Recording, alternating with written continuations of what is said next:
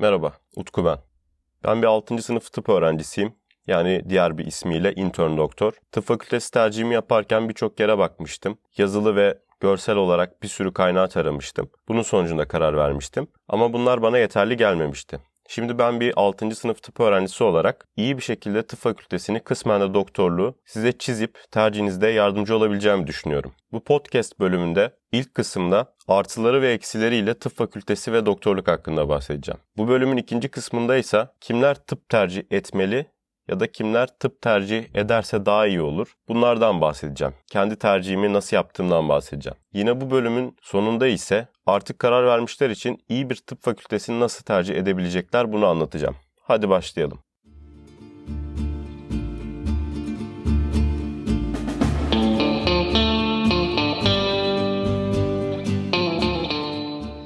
Evet, birçok kişi tıp tercih ederken ya çok iyi yönlere önem verir ya da çok kötü yönlere önem verir. Birisi size tıp fakültesinin resmini çizerken aslında kendi yaşadıklarını içine katar. Ben ilk bölümde artıları ve eksileri konuşurken mümkün olduğunca objektif, yansız olarak konuşmaya çalışacağım. Umarım sizin de işinize yarar. Artılardan başlayalım, pozitiflerden başlayalım. İlki tabii ki tıp fakültesinin ve doktorluk mesleğinin prestiji. Gerçekten müthiş bir prestiji var. Ülkemizde son dönemlerde azalsa da hatta azaltılmak istense de gerek devletin politikalarıyla olsun gerek bazı kesimlerin karalamalarıyla olsun o prestij hala devam ediyor. Çok güçlü bir şey. Bir yere girdiğinizde doktor olduğunuz veya tıp öğrencisi olduğunuz anlaşıldığında gerçekten insanlar size farklı bakmaya başlıyorlar. Bir yere girdiğinizde doktor olduğunuz anlaşıldığında, tıp okuduğunuz anlaşıldığında veya karşı taraf sorduğunda siz söylediğinizde gerçekten insanların bakışı birden size değişiyor. 6. senemdeyim. Bununla ilgili milyon tane örnek yaşadım. En barizlerinden bir tanesi şudur. Boğaziçi Üniversitesi'ndeydim. Bir arkadaşımı ziyarete gitmiştim. Orada bir arkadaş grubuyla karşılaştım. Aa sen buradan değilsin falan dediler. Evet dedim. Neredensin diye sordular. Üniversitemi sordular. Ben de Trakya Üniversitesi dedim. Yüzleri düştü. Hani sanki ben böyle kötü bir insanmışım, kötü bir yerden gelen kötü bir kişiymişim gibi baktılar. Ben de hiçbir zaman tıp okuduğumu söyleyen bir insan değilimdir birisi özellikle sormadıkça. Sonra hangi bölüm diye sormak akıllarına geldi. Tıp deyince böyle bir yüzleri aydınlandı. Bu kimilerin hoşuna gitmeyebilir. Benim de o durumda hoşuma gitmemişti tabii ama yadsınamaz bir gerçek var ki insanlar sizin tıp okuduğunuzu öğrendiğinde gerçekten daha pozitif davranmaya, daha güvenilir davranmaya başlıyorlar size. İkinci artı aslında bilimsel bir bakış açısı, insan vücuduna ve insan sağlığına hakimiyet. Bu gerçekten müthiş bir şey. Tıbbi bilgiye sahip olmak, kendi vücudunun nasıl çalıştığını, nasıl bozulduğunu bilmek büyük bir nimet. Başınıza bir iş geldiğinde özellikle 4. 5. sınıftan sonra diyorum. Şurama şu oldu bundan dolayı nedenini biliyorsunuz. Doktora gitmeniz gerekiyorsa bunun kararını çok rahat verebiliyorsunuz. Eğer doktora gitmeniz gerekmiyorsa bazen kendi tedavinizi bile kendiniz uygulayabiliyorsunuz. Örneğin ben bir aşımı kendim yapmıştım. Bazı basit şeyleri, bazı basit hastalıklarımı kendim çözdüm. Çevreme bu konuda yardımcı oldum. Veya bazı hastalıklarla karşılaştığımda kendimi telkin ettim. O kadar önemli olmadığını bildiğim için kendimi telkin edebildim. Bu bilgiye sahip olmak söylediğim gibi gerçekten bir nimet. İnsan vücudunun muazzam çalışma mekanizmasını, dinamiklerini bilmek insana hayat için farklı bir vizyon sağlıyor. Bunun işin içine girilmeden bilinemeyeceğini, anlaşılamayacağını düşünüyorum ben. Bunu da ikinci artı olarak sayabiliriz bence. Üçüncü artı tabii ki özellikle aileleri ilgilendiren iş garantisi ve memuriyet garantisi Türkiye için bahsedersek. Şimdi iş garantisi kesinlikle var tıpta. Çıktığınızda tıp fakültesinden bir zorunlu hizmet var. Bu zorunlu hizmetten sonra kadroya geçme durumları falan var. Kadro dediğimiz şey memuriyet. Gayet güzel maaşlarla ülkemiz şartlarından bahsediyorum tabii. Yurt dışı şartlarına göre çok düşük maaşlar alıyoruz. Çok düşük maaşlar veriyorlar. Ama ülkemiz şartlarına bakıldığı zaman insanlar yine de diğer işçilere göre, beyaz yakalılara göre daha iyi maaş alıyorlar doktorlardan bahsedersek. Bu çok güzel bir şey fakat uyarmam gerekiyor. Şu an deli gibi tıp fakültesi açılıyor hala. Gerçekten abartmıyorum. Tıp fakültesi doygunluğuna ulaşıldı. Buna rağmen hala senede 1-2 tane tıp fakültesi açılıyor. Ve bunların çoğu da çok kalitesiz tıp fakülteleri, özel apartman üniversitelerinin tıp fakülteleri. Bu da ne demek oluyor? Daha çok tıpçı, daha çok doktor çıkacak demek oluyor. Zamanla zorunlu hizmet ve işte bu memuriyet garantisi ortadan kalkacak gibi gözüküyor. En kötü tahminle 5 sene, en iyi tahminle 10-15 seneye bu iş garantisi kalkacak. Umarım siz tıp istiyorsanız ve şu an giriyorsanız size de iş garantisi olur. Ama maalesef bizim bu iş garantisi kalemimiz artık garanti değil. Bunu düşünerek tercih edin yine de siz. Bunu bir artı olarak söylüyorum ben yine. İş garantisi dedikten sonra 4. artımıza geçelim. İyi para kazanma. Şimdi bunu hem eksilerde söyleyeceğim hem artılarda şimdi söylüyorum. İyi para ama az önce de bahsettiğim gibi Türkiye şartlarında iyi para. Şu an birçok doktor 2000 dolar bile maaş almıyor. Bugün gittiğinizde Pakistan'da, Hindistan'daki doktorlar bile, yani bunlar çok gelişmiş ülkeler değil sonuçta değil mi? 2000 dolardan 2500 dolardan aşağı çalışmazlar kolay kolay. Ama Türkiye'de 1000 dolara çalışıyor doktorlar genel olarak. Yani genel diyorum. Altı da var, çok altı da var, çok üstü de var. Yeterli bir para mı? Kesinlikle hayır. Çünkü işin içine girdiğinizde doktor abilerinizin, ablalarınızın, hocaların yaptığı işlemleri gördüğünüzde veya tıp fakültesinde ne kadar emek verildiğini kendiniz deneyimlediğinizde diyeceksiniz ki bu 50 bin liraya bile yapılmayacak, ödenmeyecek bir emek. Gerçekten abartmıyorum öyle. Ama Türkiye şartlarına göre çok iyi. Neden çok iyi? Asgari ücret çok düşük Türkiye'de. İnsanlar gerçekten aç kalıyorlar. Siz doktor olarak fena da olmayan bir maaş kazanabiliyorsunuz. Özellikle mühendislere, işte avukatlara göre iyi maaşlarla başlayabiliyorsunuz. Bunu da artı olarak saydık. Bir sonraki artımız yurt dışı imkanları. Birçok meslekte yurt dışı imkanları baktığınız zaman aslında yok. Örneğin avukatlardan bahsettik. Avukatların, hukuk okuyanların yurt dışı imkanları oldukça dar. Çünkü dile ve topluma çok dayalı bir meslek onlarınkisi. Sonuçta bir anayasa üzerinden geliyor. Farklı bir sürü meslekte söyleyebilirim. Birçok mühendislikte aslında yurt dışında imkanları o kadar geniş değil. Geniş gibi duruyor sadece.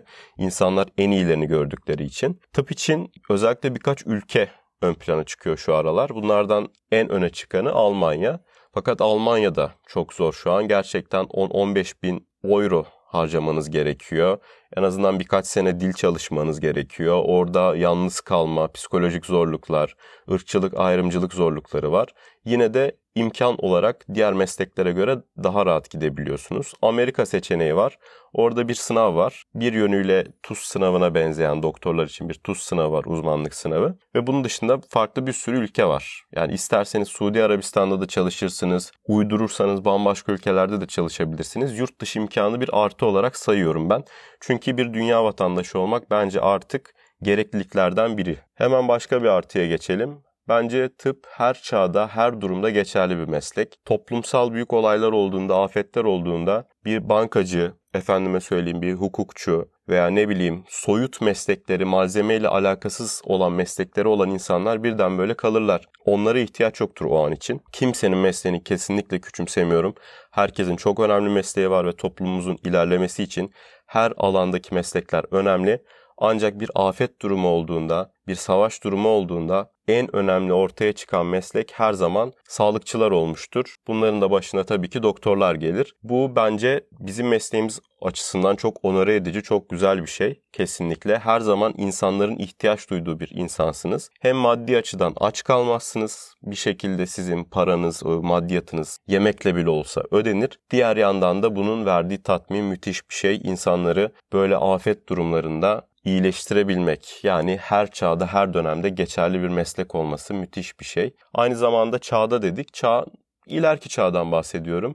Yapay zeka bizi ele geçirmediği sürece tıp mesleği senelerce, hatta belki yüzyıllarca devam edecek bir meslek gibi duruyor. Tabii ki şimdilik. Son artı benim için çok önemli bir şey. Tıp bir dünya, tıp dünyası falan diye dergiler, siteler vardır. Bu dünyaya girmek bence gerçekten ayrıcalıklı bir şey. Gerçekten bizim konuştuğumuz dil, hayata bakış açımız tıp fakültesinde değişiyor ister istemez. Kimisine göre iyi gelir, kimisine göre kötü gelir ama bu insanın mesleğinin ayrı bir dünyası olması, ayrı bir dili olması, farklı bir prestij içermesi benim çok hoşuma gidiyor. Bu ayrıcalıklı dünyaya girmek gerçekten çok çalışmak, çaba, emek ve zaman istiyor. Bunun getirisi olarak da insanın böyle kendine ait bir zümresi olması, arkadaşları olması, tıpçı arkadaşları, doktor arkadaşları ve dünyası olması bence çok güzel bir şey. Eğer böyle başka bir dünyaya girip hayata çok bambaşka bir açıdan bakmak istiyorsanız tıp yazın derim. Evet, artılardan bahsettik. En önemli artılar benim için bunlardı. Daha tıpla ilgili benim sayamayacağım bir sürü artı vardır ama dediğim gibi benim için önemli olan bunlardı. Başka yerlerden de karşılaştırırsınız. Şimdi eksilere geçelim. Her şeyin iyi yanı olduğu gibi kötü yanı da var. Tıbbın ve doktorluğun da, tıp fakültesinin de kötü yanları var.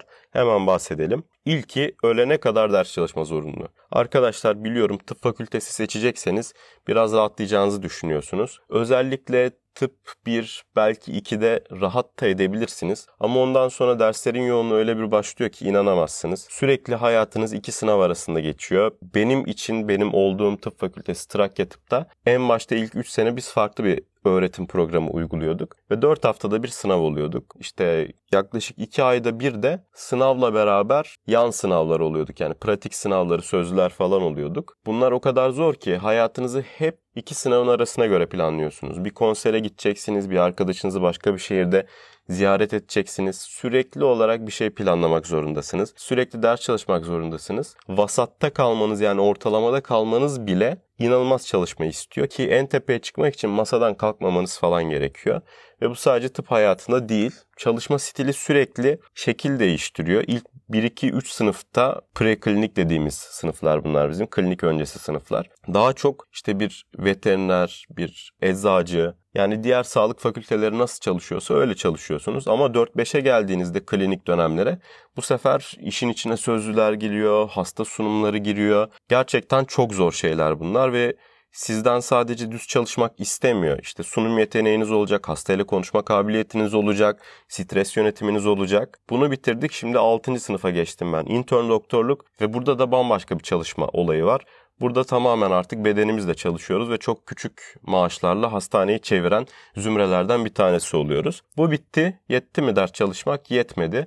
Ha ben pratisyen kalacağım diyebilirsiniz ama o zaman da bir sürü kurs, bir sürü sertifika, bunların peşine düşmeniz gerekiyor. Ama çoğu kişi ben pratisyen kalmak istemiyorum diyor. Kendine göre dezavantajları var pratisyenliğin. Peki ne yapmak istiyor insanlar? Uzmanlık yapmak istiyor. Herkesin aklında bir uzmanlık var. Nasıl gireceğiz buraya? Eğer Türkiye'deyseniz TUS'a gireceksiniz. TUS tıpta uzmanlık sınavı. Bu sınav dünyanın en zor birkaç sınavından bir tanesi ve bunu kesinlikle abartısız söylüyorum. Bununla ilgili tespit edilmişti dünyanın en zor 2. sınavı diye. Bu sınava insanlar yıllarca çalışıyorlar. Günde 12-18 saat çalışanlar oluyor düzenli bir şekilde. Gerçekten psikolojiyi, bedeni çok zorlayan sınavlar.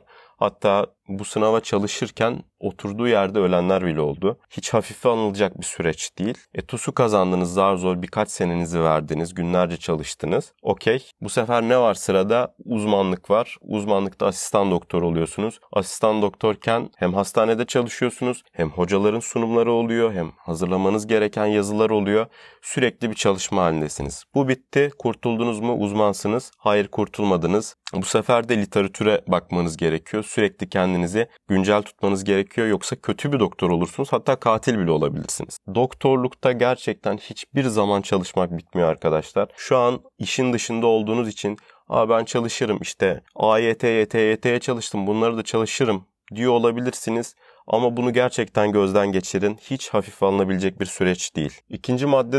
İkinci eksi de, negatif görüş de aslında bu bahsettiğim çalışma ile ilgili. Öğrencilik hayatı maalesef doğru düzgün yaşayamayacaksınız. Belki ilk 1-2 sene rahat edersiniz, gezersiniz ama ondan sonra dediğim gibi hep 2 sınav, 2 sözlü, hep bir şeyin arasında sıkışık olacaksınız. Bu sınavlar kolay bile olsa geçeceğini düşünseniz bile başka angaryalar çıkacak arada ve kafanızı yoracak bir şey olduğu için hep siz çok rahat bir öğrencilik yaşayamayacaksınız. Tek tük bazı fakültelerde bazı öğrenciler güzel, müthiş bir öğrencilik hayatı yaşarlar ama genele vurduğunuzda öyle lay lay lom, çimlere uzanayım bir öğrencilik hayatı maalesef tıpçılar yaşayamıyor.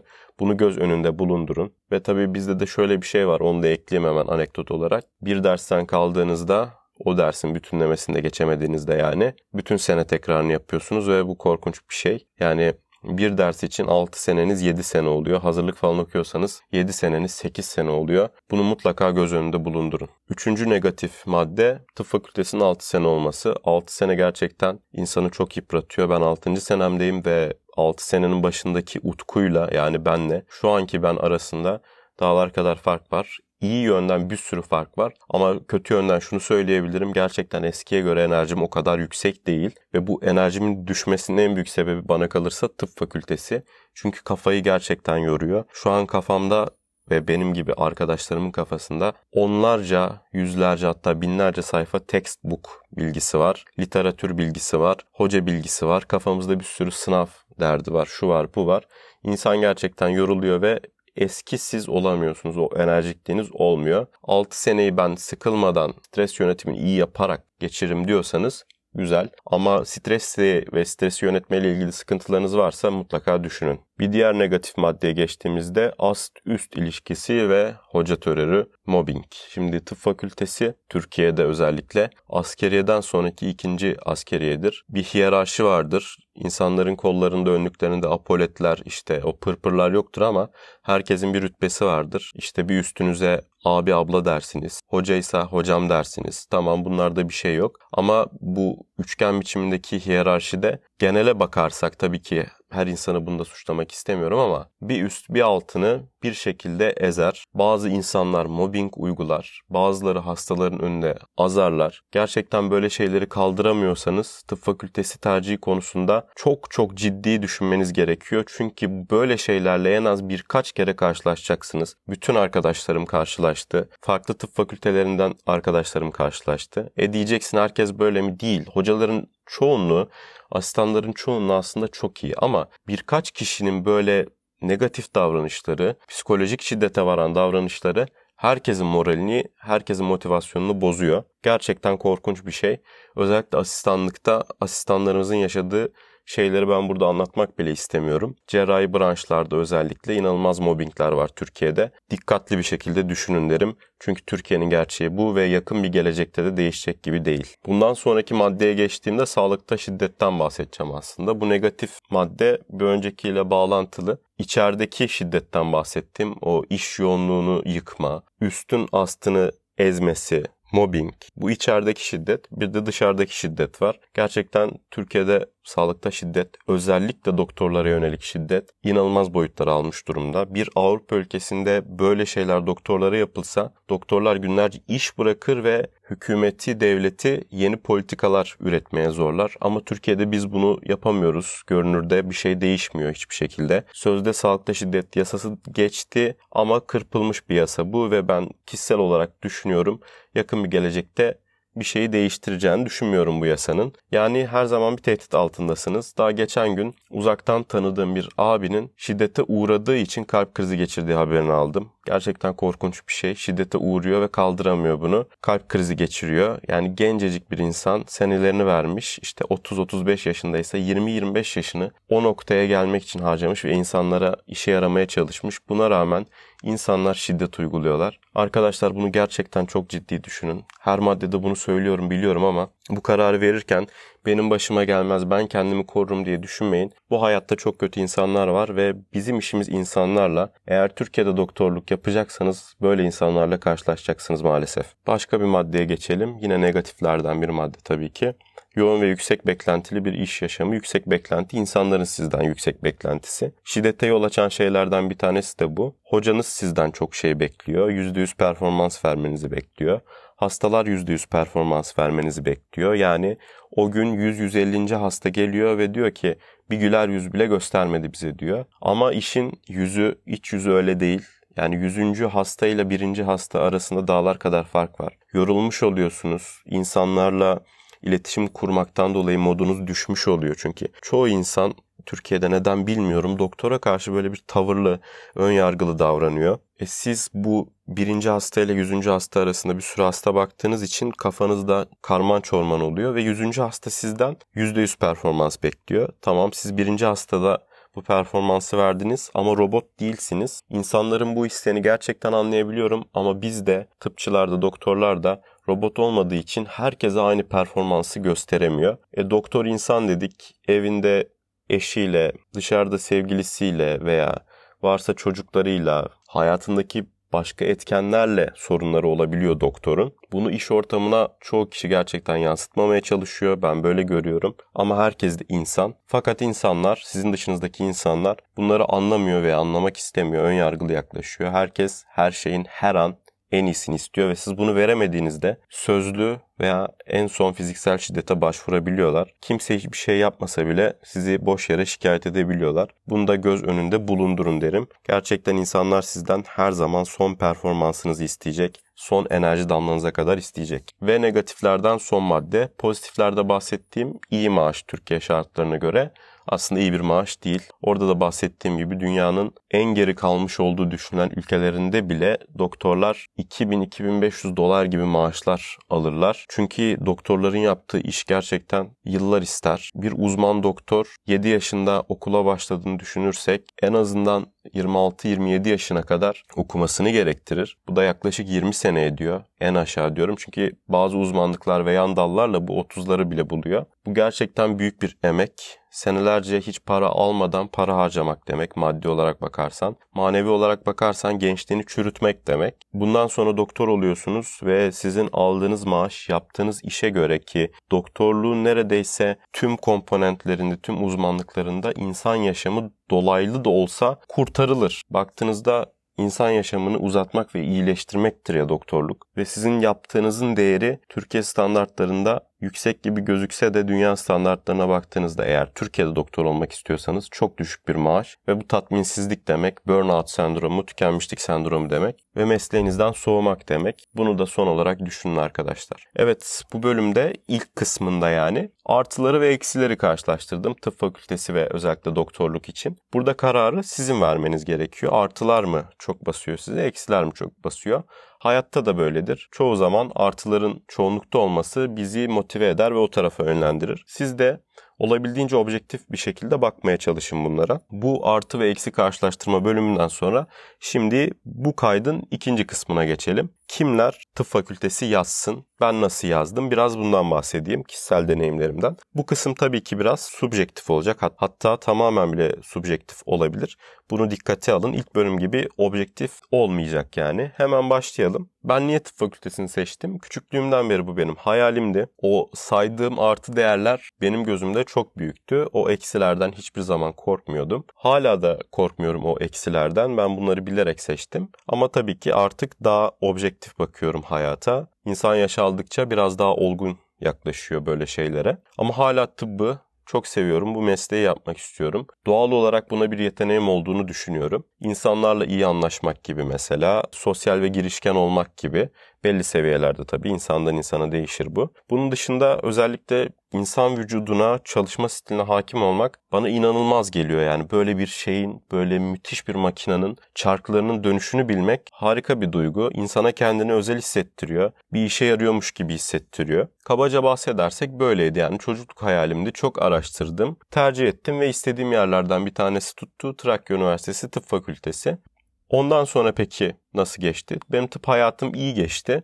Bir kere bile bütünlemeye kalmadım. Şu an intern doktorum. Artık son senem. Ben yurt dışında uzmanlık yapmak istiyorum. Tabii ki böyle şeyler kısmet. Bakalım nasip olursa inşallah Almanya'ya gitmek istiyorum. Olmazsa da problem değil. Hayat hani neler getirir insanın karşısına belli değil. Ben bundan seçtim. Peki siz seçecekseniz neyi düşünmelisiniz kendinizle ilgili? Bunu biraz konuşalım. Bana kalırsa tıp okuyan ve doktor olmak isteyen insanlarda bazı nitelikler olmalı.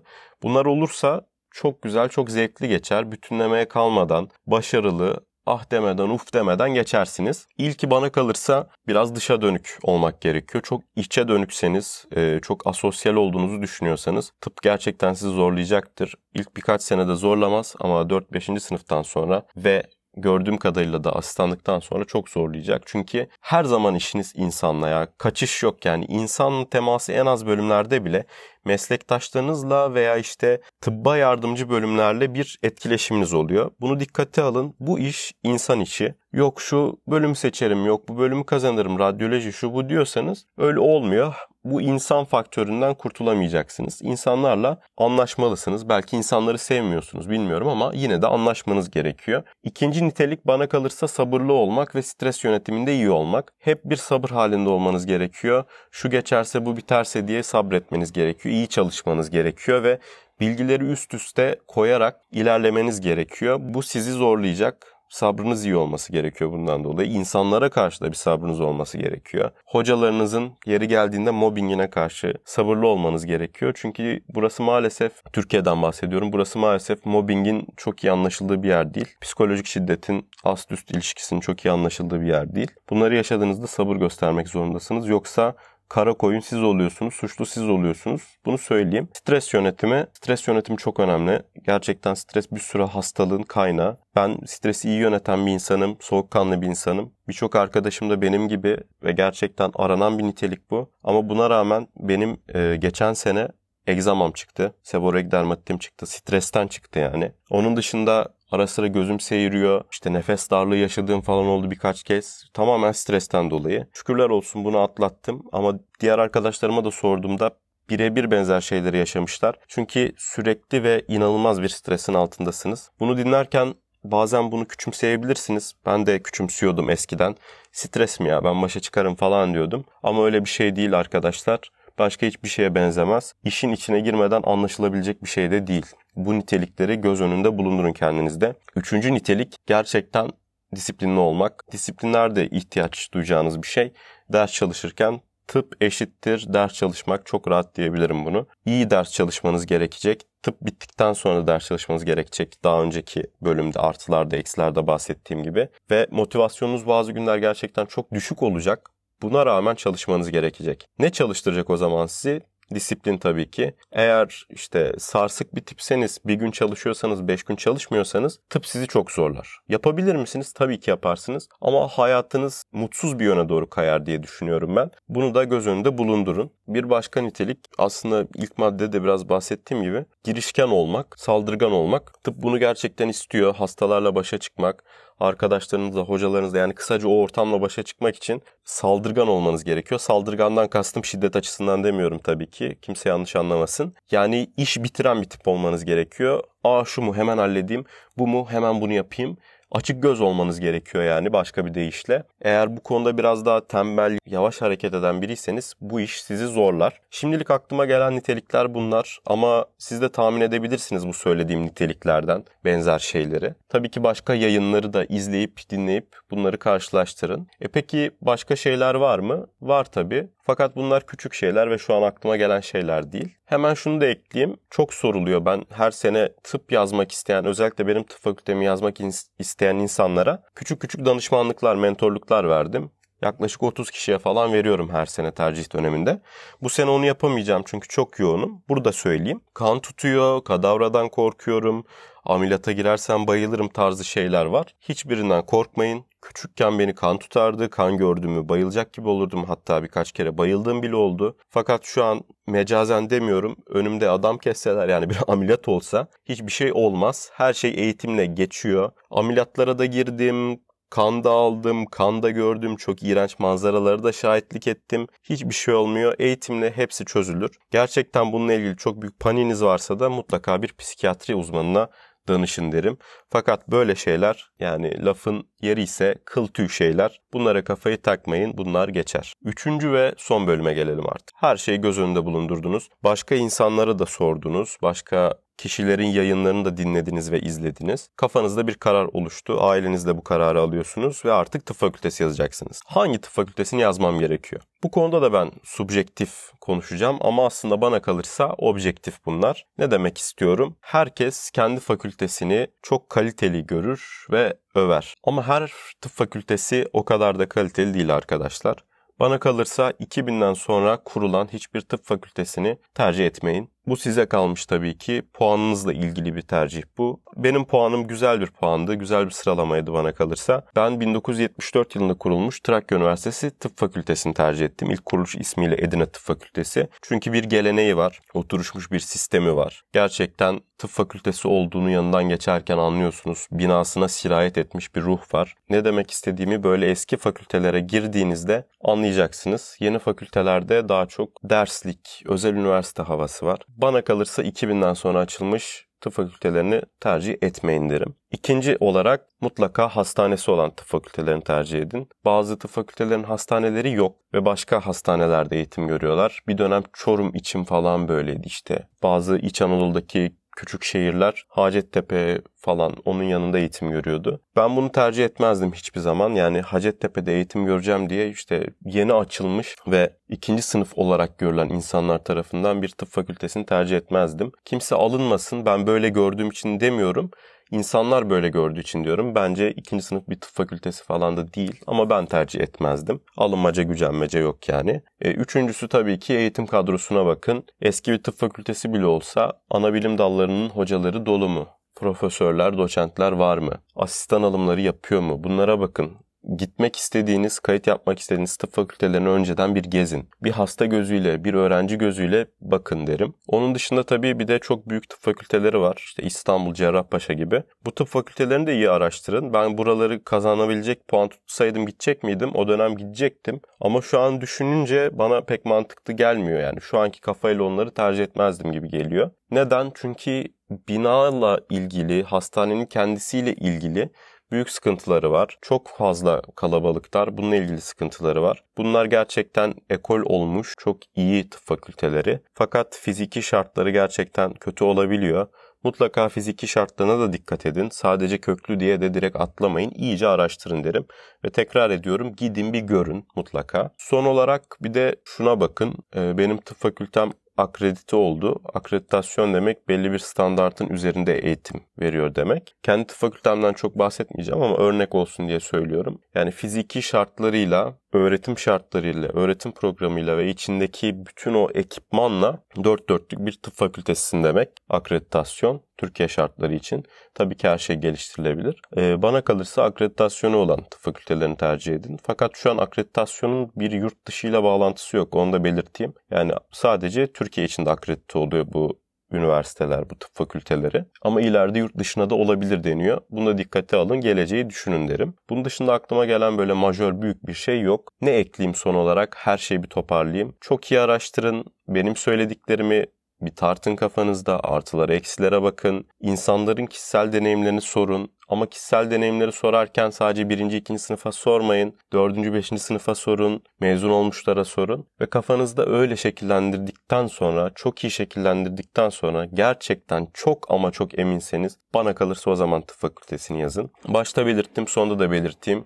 Bunlar benim çoğu subjektif olan görüşlerim. Sadece bana güvenip tercihinizi bana göre tabii ki yapmayın. Bunlar benim görüşlerimdi. Size kalmış. Kimseyi zorlamıyorum. Hayatınızda umarım her zaman başarının peşinde olursunuz. Her zaman başarı sizi bulur. Çalışmalarınız emeğini verir. Geçmiş olsun sınav için. Kendinize iyi bakın. Bu kaydı aldığımda şu an aylardan Temmuz'un hatta 26'sı, senelerden 2020, belki ileriki yıllarda da işe yarayan bir kayıt olur. Kanalımı beğendiyseniz beni Spotify'dan ve diğer platformlardan takip etmeyi lütfen unutmayın ve lütfen sosyal medya hesaplarıma da takip yollamayı unutmayın. Her şey için teşekkürler. Kendinize iyi bakın ve tabii ki başarılar.